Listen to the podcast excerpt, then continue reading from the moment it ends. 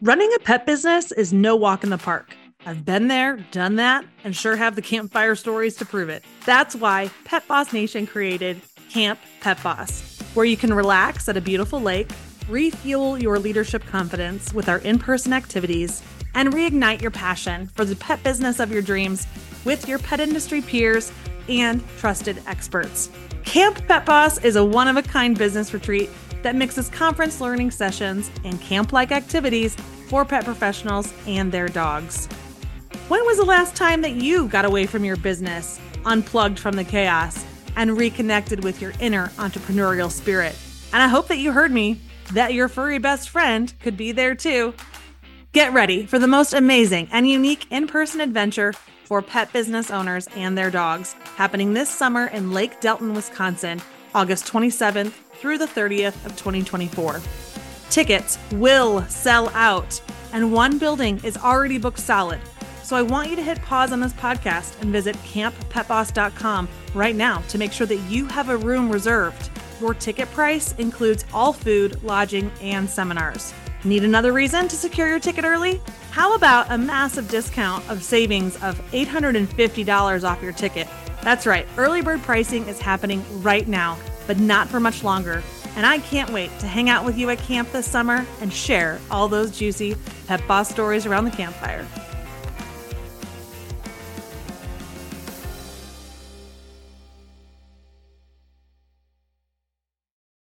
One of the most common, but not necessarily popular, challenges that we hear within the community of business owners is around employee training, engagement, and follow through. And if we could create multiple versions of ourselves, I sure know that we would, but that is just not the reality that we live in. So I want you to understand why your employees may be struggling with following your policies or remembering what their job responsibilities actually are and keeping up with that workload that you so desperately need help with. But most importantly, in today's episode, I want you to discover the number one thing likely disrupting your team's success. And hint, it starts with the letter A. My guest is a longtime Pet Boss Club member and an official all star, supporting our clients as a trusted leader in the community.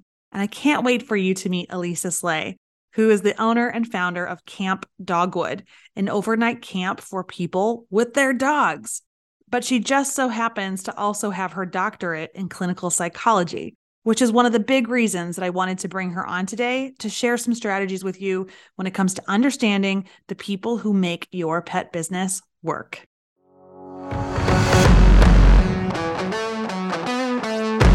Welcome to the Boss Your Business podcast, the show for the local pet business owner. If you have a physical building, carry inventory, have a team, or dream of having one someday, then this podcast is for you.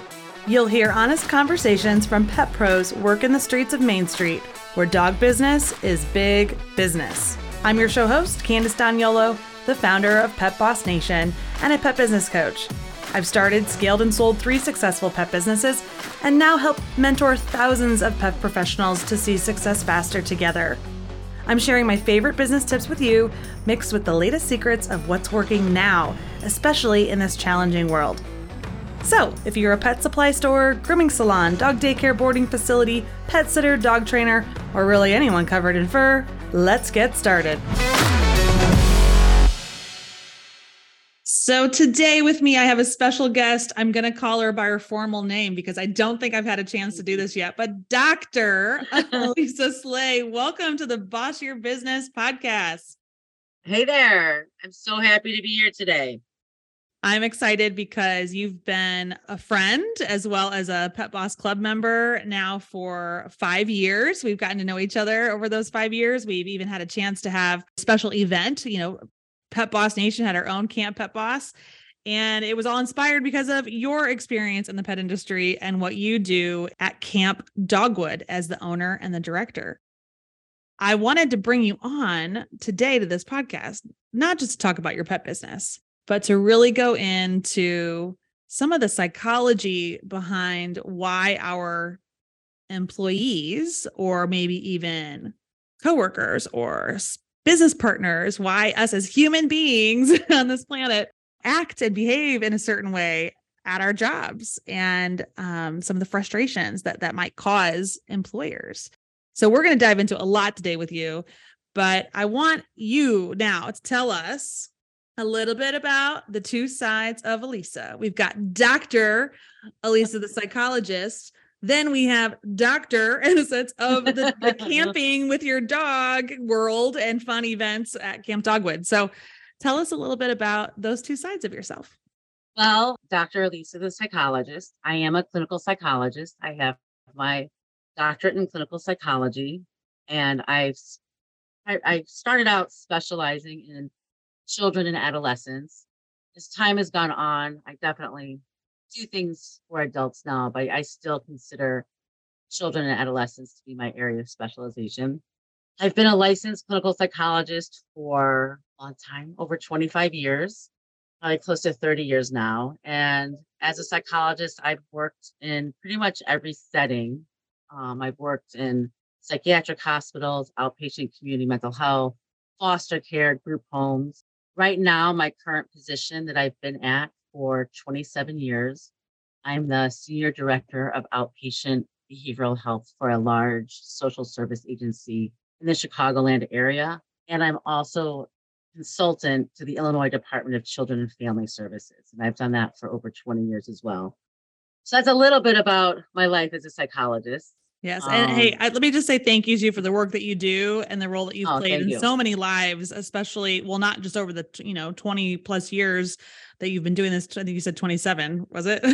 Something like that. I think but also close to 30, but yeah, a long time. Yeah. And, and I'm sure a long career like that, now then having to have gone through the pandemic and all of those new challenges that you've been faced, you probably in your career were like, hey, I've handled it all already.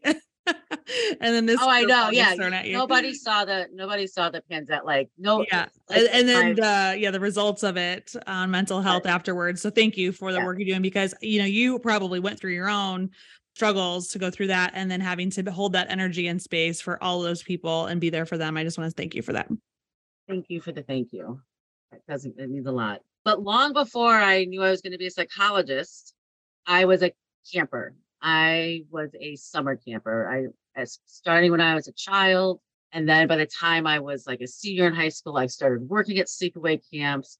Worked at sleepaway camps all through college and into graduate school. Wow, I didn't realize that. Oh yeah, love it. I, I actually met my husband at sleepaway camp. He was a counselor in the unit that I no way over. Yeah, we didn't start dating then, but we became friends yeah. then. We, yeah. Our, that's where our, our friendship started. And then even professionally, some point I did have to grown up life made it where going to sleepaway camp every summer was hard. But the, where I currently work, when they first hired me, one of my first assignments was to actually create a mental health consultation program to area summer camps and an overnight camp. Mm-hmm. So I actually, in my role as a psychologist, then was going to the camps to help them with some of the kids that uh, were struggling. Mm. So I loved, you know, obviously I couldn't couldn't spend all my days at camp, and I got my first dog, and I was living in Chicago, and uh, one of my good friends at the time, you know, we loved being outdoors. We went camping together a lot, and we had heard that there was an we saw in the Chicago Tribune used to have a magazine in the middle of the Sunday paper called the Chicago Tribune Magazine. And there was an issue that was all about dogs. And I was reading it, whatever. And it talked about an overnight camp for people and their dogs. I didn't even know such a thing existed. So the person who I started camp with, he's no longer involved with camp, but back then he was one of the founders. We decided to take a road trip with our dogs and check it out. And we always joke that on the 20 plus hour drive home, Camp Dogwood was born. Like the name, everything. And I mean, I think we started camp, I'm not kidding you, with two thousand dollars. There was never there were no loans, there was nothing, and there was no social media. People were like kind of just starting to have websites. There was no Google. And everything that we did was, I don't know, I guess now just be considered old school. Like we literally, literally hit the pavement in Chicago with our brochures. And we went into all of the pet stores, all of the pet boutiques, the groomers, the introduced ourselves, talked about camp. Some people thought we were crazy. We couldn't afford to do much advertising. So we did our press kit. back then it was mail. You had to mail it. You had to mail your press kit. There was no emailing it. And then you had to follow up with a phone call. And that was really what Camp Up. We ended up getting picked up by so many different media outlets in our first few years, which brought a lot of ten- national attention.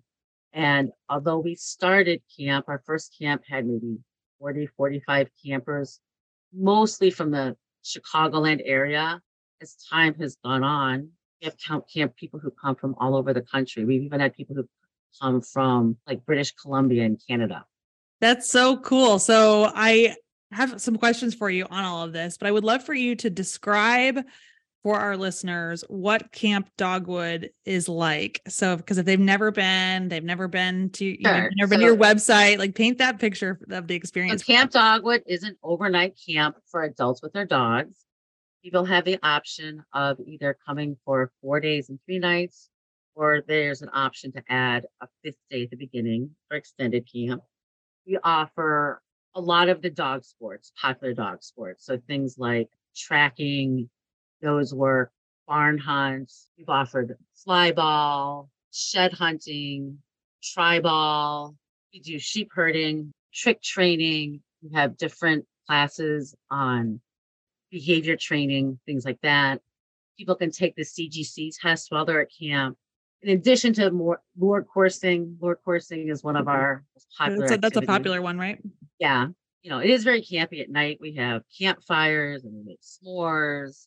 There's a beach. The camp is located on a lake. So we have a private beach where people can take their dogs swimming, as well as a lot of hiking trails and private, like just roads within camp where people can walk their dogs. In addition to the sport activities, we also offer things like dog treat making, classes on pet massage, canine conditioning, things like the Fit Paws equipment that a lot of people have seen, arts and crafts, which we call pet projects. I teach that's I teach the craft classes. I mean, we just do a lot of social things. Sometimes we'll have wine tastings. At our fall camp, we've done things where we have the different camp instructors will be in different spots around camp. And we had like a scavenger hunt where the dogs dress up in a costume and go trick or treating. And they find the different staff members. Yeah, you're so great. One of the things I love about the work that you do at Camp Dogwood too is that you are so good at coming up with different activities, whether it's the games like that, like the scavenger hunt or Mhm. the craft activities or ways for the human to really connect with their animal, like really build that bond.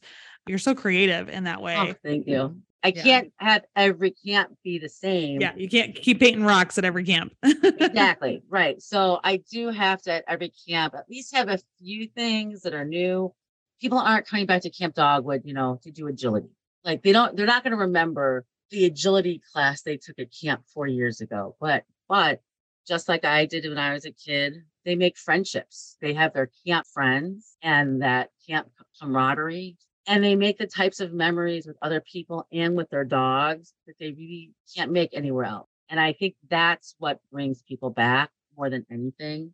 And that's really an important lesson because it I think that lends itself to any business, right? It's really people buy from people and it's about, you know, how you make people feel, right? And and those the relationships they'll have. So not only the relationship with you and your business, but talking about that agility class or like because I know we've got dog trainers that listen to this Mhm. podcast.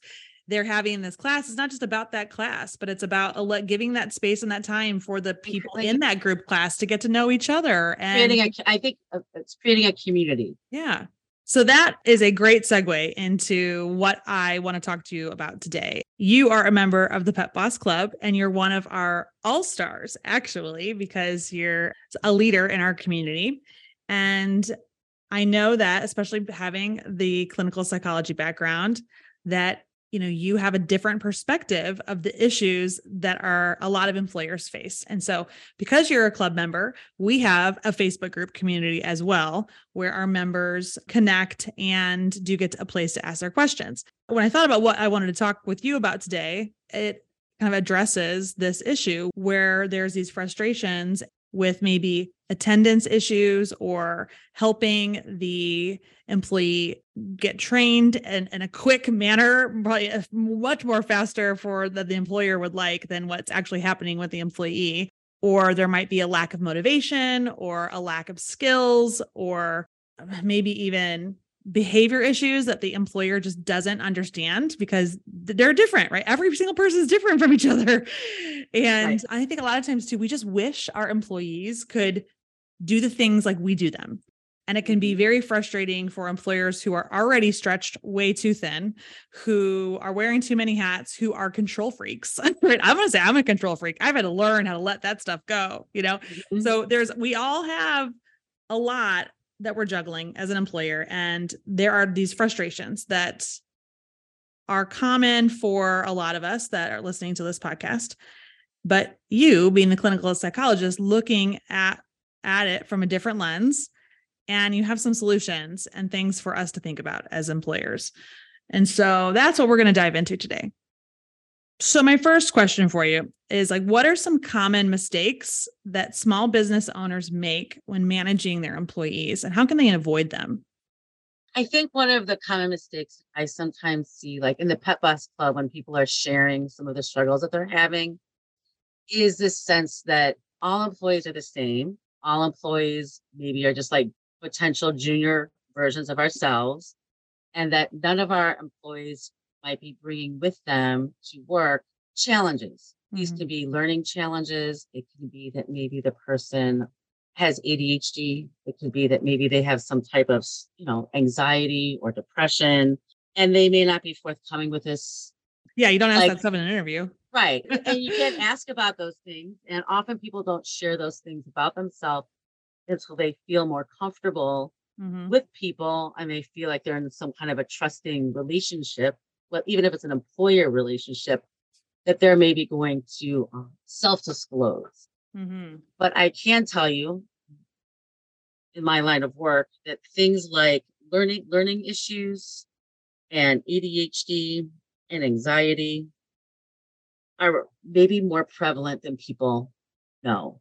Mm. In particular, I think what I often will I see people kind of complaining, especially during the onboarding phase where employees aren't remembering. Like they're teaching them all this stuff and they're not remembering. They're not retaining it. Yeah. They're not retaining it. And I always wonder, like, how are they teaching it? Like literally, are they having them read it? Are they giving them, you know, different things to read? Are they having them watch videos? But really, what is their method of instruction? Mm-hmm. And reading in particular mo- most people are not good readers. They just aren't. Half the population is an average reader. Yeah, and, then I think a lot of us sit there and write out these long manuals. Oh, right. That's yeah, it's easy for long... us, the employer, to get it yeah. all out of our head, type it and all. And then be like, "Here's the manual." Feel like we have every single thing covered. I mean, I'm guilty of that. I've been like, yeah. you, you, "That it. was chapter two, and this thing, you know, bullet and point four. How can you not remember we, that?" And then when we read, um, there's sort of two levels of reading. There's reading the what's on the page, the contents, you know, the story, if you will, the information. Mm-hmm. And then there's reading between the lines. You know, when you sit down and you read a book, most people are going to remember the story. They're going to be able to tell you, you know, about characters or facts or plots. But then there's the reading between the lines, the metaphors, the symbol, the things that you should be extracting on your own, that's a whole nother level of reading. So if in these manuals, there's an expectation that the person is going to both remember all of the content. Yes. And then also apply some type of reasoning to extract something that's not written. Right. That's a lot. It is. Yeah. The the written is usually the policy and the procedure we want you to follow. Mm-hmm. However, when you're in the real world situation dealing with the customer or coworker or shipment or animal, Mm-hmm. Um, you we also want you to be very self-aware and think ahead common sense, common sense. that right. comes up a lot that comes up a lot well, i don't that should mm-hmm. be common sense and it's like mm-hmm. and the person might still be in their first 30 or 45 days of even working there maybe less right. than that some time as an employer our expectations are much higher So a person who might have reading challenges, even if they've not been diagnosed, defaulting to reading everything, I think, can be challenging. Mm-hmm. I think for people who maybe have been diagnosed, you know, ADHD, pretty much everyone thinks they have ADHD now. Like Yeah. half my team tells me, like, Alysa, you you have ADHD and you're not diagnosed yet. There is a difference between, you know, someone who's actually been formally evaluated and diagnosed versus someone who is self-diagnosed based on what they're seeing on social media and Google versus if they can just get an ADHD prescription from their physician and it and it helps. Mm-hmm. But a lot of people identify as ha- will say, I have ADHD. But really what they're saying is is they have a hard time concentrating and they're very distracted. Right. And inattentiveness, inability to concentrate, and distractibility can be brought on by a lot of things. For example, you just had a baby, Mm-hmm. you're a new mom. Mm-hmm. I suspect that your ability to concentrate, pay attention, and not be distracted is being challenged. Yes. You see that in new parents all the time. New dads, oh my God, I can't tell you over the years how many new dads get referred to us to be assessed for ADHD. And I'll talk to them on the phone, and then they tell me, well, we just had a baby and we have a toddler, and I work, and I'm like, I'm like, it's life. You Yeah. Give yourself life. some grace. Yeah. Yeah. you have life. But all of that aside, a lot of people genuinely do have ADHD, which is Mhm. going to interfere, which will also make learning during that onboarding process more challenging. Mm-hmm. In addition to just the inattentiveness and distractibility, often people who have ADHD have what's called poor working memory. Their working memory isn't very good. And working memory is the ability to hold information in your brain, do something with it, and then produce a result. Mm-hmm. So, like if I were to ask you to do a math problem in your head, you would have to use working memory to hold the information, solve the problem, and spit it back out. Mm-hmm. Our working memory is at play all the time. So even when we're reading, when you read, you have to be constant. You don't realize you're applying it, but you have to be reading the words, understanding the words, comprehending, and moving on. People with ADHD, that can be very impaired. So when you think about some of that off the cuff information that you might relay during training, that could be an area of struggle. The other is slow processing speed. And the best way to light example for that is it's not so much cases now with computers have gotten better. Do you know how if you've got too many things open on your computer and everything slows down? Like your your RAMs, your computer processing speed slows down. Uh-huh. That's what slow processing speed in the brain is like, Mm. where the person's just not able to process the. It's not that their it, that their intelligence is slow. It's just that the speed at which they can process inf- information is slow. And sometimes a person like this can come across as not understanding, not paying attention. But the reality is, it's just Mm-hmm. and so I do think sometimes employers, when they're in that teaching phase, onboarding phase, that it, it may just be that. And there are Mhm. things that you can do for someone like that to help, but they'll just write it off as they're not paying attention Mm-hmm. or know, I don't know how smart they are. But in Mhm. fact, it could just be it takes them longer. Right. So what do you advise? I mean, if you're an employer who doesn't have a lot of time, here you've just hired this person, like what do, what do you recommend for them to do? I mean, for something like slow processing speed, whether it's ADHD or slow processing speed, or even if you're going to have an expectation for people to read a lot, doing things in small chunks. Don't ask someone to sit down for a full hour without any kind of a mental break or phys- uh, or even getting up and walking around. They have to focus on something and learn.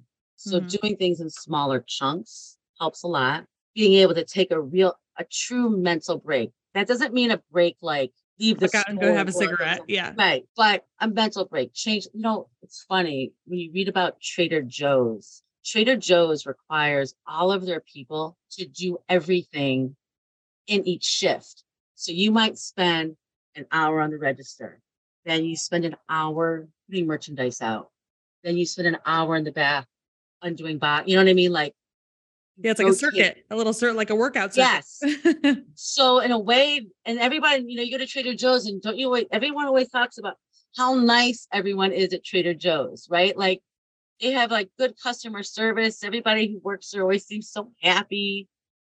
Well, if you've got that circuit, um, I think that that probably contributes to it. Yeah. So being able to change what you do, chunking information. I this is going to sound I mean, I don't normally give people like nutrition advice, but our brains operate off of glucose. So think like, you know, complex carbohydrates, mm-hmm. things like that. Good snack. Mm-hmm. Having like snacks like that yeah. available and allowing a person, even if it's not like a full break, kind of go in the back room mm-hmm. and have a granola bar. Yeah. Uh, can really help to keep the brain fueled and not to, and for people with slow processing speed, this is really important. Yeah. I'm glad you brought that up actually, because that is something where when I just had my retail store, I didn't, and we were across the street from a grocery store and I, like a subway. I mean, there were things to go do, but I, and I hadn't really actually had a lot of work experience outside of my own business because I became self employed at like 23. So I didn't have a lot of previous work experience at the places, hadn't seen it. And even back then, I don't know that I would have seen this, but what we see a lot of now are especially now in the doggy i feel like i see a lot in the doggy daycare and the boarding facility world because their staff maybe stays overnight or longer i don't know why there's a difference but we see these like fully stocked staff break rooms right they've got all the food the employer goes maybe spends a few hundred dollars every week to stock it with drinks and different candy or i mean maybe not candy because they want to keep them right. um, you know good energy not high sugar highs but but having the snacks there that the employer pays for as a perk for the I think that's a great some places if you expect an employee to just work for hours yeah yeah and only let them maybe have a water bottle where they're yeah. having water it's not just a physical thing it really does it really is depleting to the brain. So that's an that's something yeah, that's an easy one. being able to do you know multimodal learning so not just reading but using video. Video showing things that are hand mm-hmm. hands on mm-hmm. watching someone else do it. Maybe discussion about it. Having a conversation about what you're learning. I know like over the years as a psychologist i've always had interns and similar to like the medical field you know people talk about like watch one do one that that it's such an easy formula for helping somebody to learn something watch someone else do it do it yourself, and now you explain it to someone else. Mm-hmm. I love that. And that really is a way to get something that you want people to learn, really get it ingrained. Mm-hmm. So when we talk about um, um, frustrations that employers might be having, a lot of it is that I feel like this training phase, right? We finally, we finally get someone to show up for that interview. We finally get them to come to their first day. Now they're being trained and, and it becomes frustrating for us. And so your suggestion is to really think about what our training method is, right? How are we uh, teaching our team members how to learn all of these things we need them to do and, and keeping it or having a variety of ways that we do that, whether it's reading, video, showing. Okay. The second one is that, you know, people may have ADHD, whether it's been clinically diagnosed or self diagnosed, but either way, most people have concentration problems and are distracted. And so you've given us some tips here on how to help the team be better with that, like do things in smaller chunks, giving people mental breaks, and maybe even providing lots of great brain food and uh, and beverages there. But when we think about maybe why someone isn't coming to work um, as consistently as we need them to, or who is not as responsive to the feedback we provide them or that we want to be able to give them, or maybe other behavior issues are showing up. What is there another like underlying issue that you feel like? I think one of the things that gets overlooked the most is anxiety. Hmm. And I think that anybody, if you, if you just rewind back to your first day or your first week at a new job, chances are your predominant feeling is going to be anxiety. Anxiety is one of the greatest barriers to learning. You see it with even dog trainers talk about how you can't, if a dog is in a fear state, can't teach them a trick. You, you know, it, it, it's incompatible. So anxiety, fear are incompatible being open to learning. So if you think of somebody who maybe they don't have to have a severe learning disorder, but maybe they read a little slower, or they know that they have a harder time retaining information, or sometimes they daydream. And you're like, you know, welcome to whatever. Welcome to my pet store. Here's your manual. Go, and they're anxious and they're nervous. And now you're presenting them with all of this information that you want them to digest. And what's that going to do? It's just going to make them more anxious. Mm-hmm. And then anxiety makes you more distractible and anxiety makes it harder for you to concentrate. So what happens is, is you create this vicious cycle. A person's feeling anxious. You ask them to do something. It's going to be challenging. Maybe taps into some of these learning issues or attention issues that they're bringing to work and they try and it's frustrating. And so what happens? Now they're more anxious because they're not able to do what you're asking them, you know, what Yeah. you're asking of. Yeah. And so it's a vicious cycle. Yes, I mean I can just uh, see myself hovering over a newer employee at the point of sale system, going over something that I in my mind I'm like we've talked through this, but now they're in the scenario with the impatient customer in front of them. A line is forming. They can tell I'm. Oh, I, yeah. I can just build the oh, anxiety yeah. building for me. Even thinking Right, about yeah. the anxiety So I was probably causing them. Imagine for a new employee what's happening. And then you think, you know, why are they late? Why are they calling in? Well, if you have someone where it's really bad, when we're in an anxious state and anxiety is sort of you know, one bus stop along the way to fear, how do we respond to that? Kind of either with a you know fight, flight, or freeze response, right? So when people have anxiety triggered, some people may freeze, and that's where you're just gonna get the blank, like blank stare. They shut down, and you're like, they just don't know. They're just Yeah, disengaged yeah, disengaged. Yeah. fight, I'm going to argue with, you know, I'm going to argue. Because if we argue, now at least the attention isn't on, I can create distance between what your expectation is. Mm-hmm. Flight's just probably not even showing up.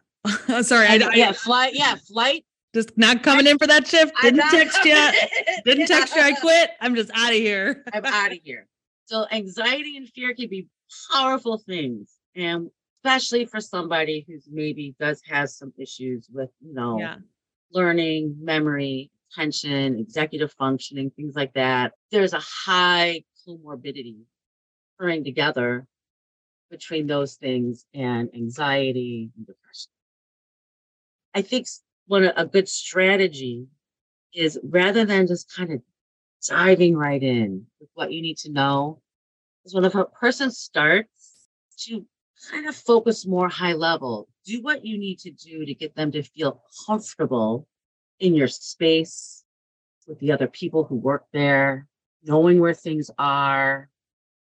Um, forget having to learn all the nutrition information and all of the ingredients, but really just kind of, again, it- we started talking at the very beginning, we talked about camp being all about relationships. Try and build a relationship with the person. Try and kind of initiate them into your business in a way that they're that's not going to trigger the anxiety and to stay in that phase you know maybe the, at least their first week or two like Yeah. you want you want them to be comfortable the Right. person who's comfortable and not anxious they're going to be the most open to learning Which makes me think about them being able to trust you, trust the environment, and trust is the foundation of like every relationship. Mhm. So when they are learning and have a question, if they've become more comfortable and have these relationships already starting, they are going to have, more confidence to actually Mhm. say, "I don't understand," or "Can I? Can you review that again with me?" Or, you know, and build I it in you know you know get give you know a new hire like a cute journal or something when they start i mean i do this with my interns i actually require them to have a notebook with them at all times i mean which is like write down everything i say also in the time that you're away from me, I want you to write down any questions that come up. And then I make sure in those early weeks that we are meeting very regularly, multiple times a week to go through their questions. And I say to them, you're going to have questions. I'd be concerned if you didn't. right. So, you know, from the beginning, Yeah, I set the tone. Mhm, The, "Oh, the it's okay. It's okay. I'd rather have you ask. And then here's a way to help you so you, you don't forget what you're going to eat, the question that you had. Yeah, and I think that that's really important to to to let them know that it's okay to ask questions because we don't know their previous history with a previous employer or a parent or a teacher or any of that and how when they did have questions or did something wrong how that And setting aside time, you know, I think that where I think owners get frazzled is that person might come and ask you a question at the wrong, yeah the wrong time. the wrong time. and then we have the wrong reaction. So you can prevent that by when they start actually scheduling in time to meet with them one on one.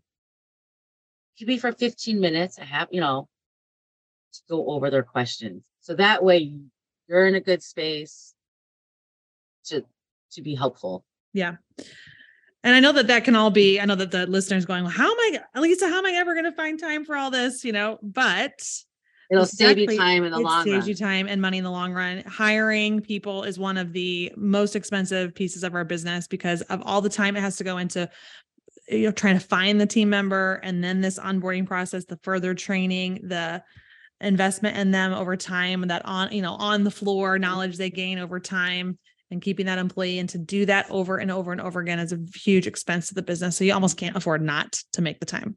I also think teaching them how to respond when they don't know. I Mm. used to work at a at a sporting goods store and then a camping store. So many departments. It was impossible to know every sport. We were just taught to say to the customer, either I don't know, but so and so who's working does. Let me go get them. Or if you didn't have someone else working, I don't know. I will get you that answer. Can I take down your name and number? And I will, I will follow up. Because it's hard for people to say, I don't know. And again, that triggers, especially if you're anxiety and maybe feeling Mhm. embarrassed, Mm-hmm. letting them know what to say. I think as a customer, I would value that rather than either getting misinformation or sort of a sheepish, no. Mm-hmm. Yeah. Yeah, I love that.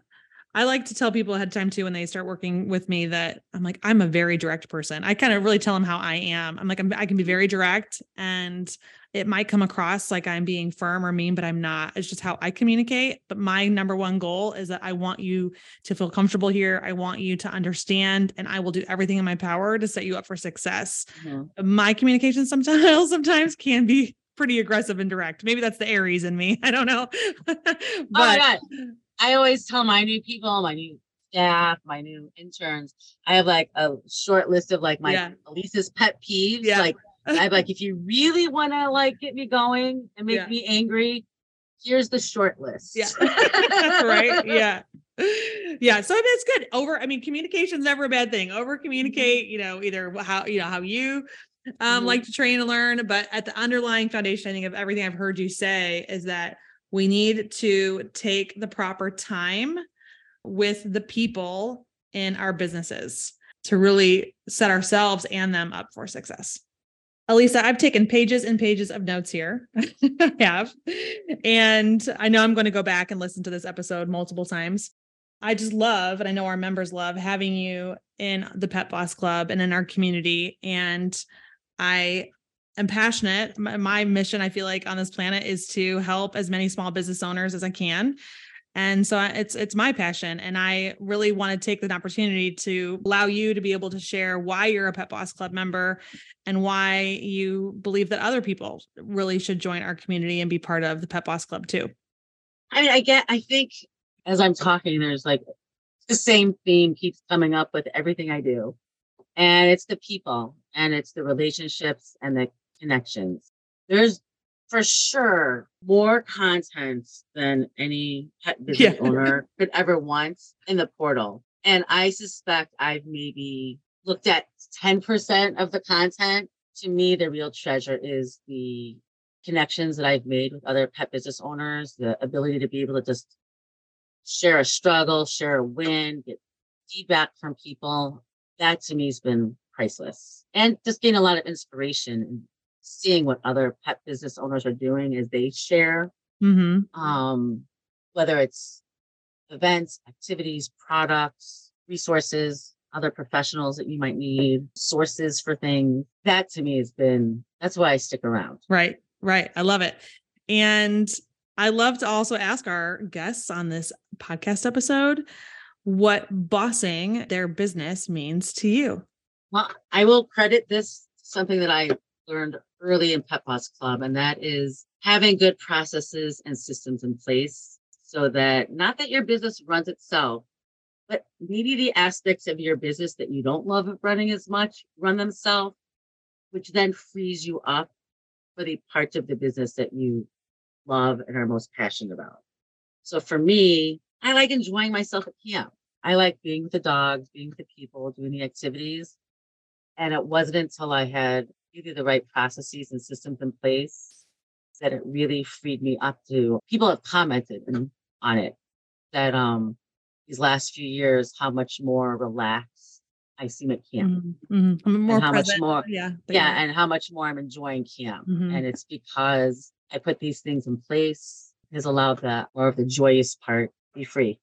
Yeah, that freedom part. I love it. I love it. Well, I'm so happy for you to have that experience now at, in your business. I think that's a goal for all of us is to be able to, yeah, relinquish the things we don't love and and do more of what we do love, right?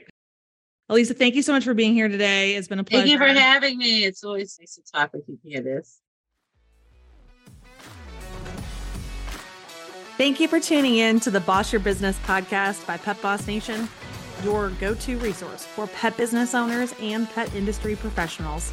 If you found value in today's episode, please take a moment to subscribe to the podcast on your favorite platform like Apple Podcasts, Spotify, Google Podcasts, and so many others.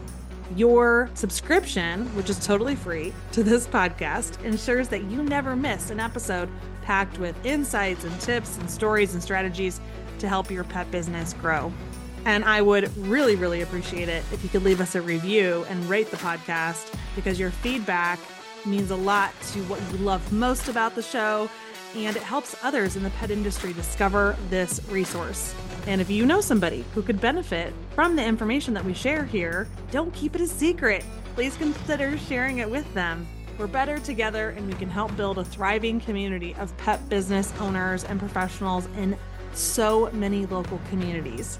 And if you want more, including links to the show notes or exclusive freebies and content that we provide, then make sure you visit petboss.com. That's where we have all kinds of goodies for you to grow your pet business. And hang out with us on social too. Find us on Facebook, Instagram, TikTok, all by visiting Pet Boss Nation.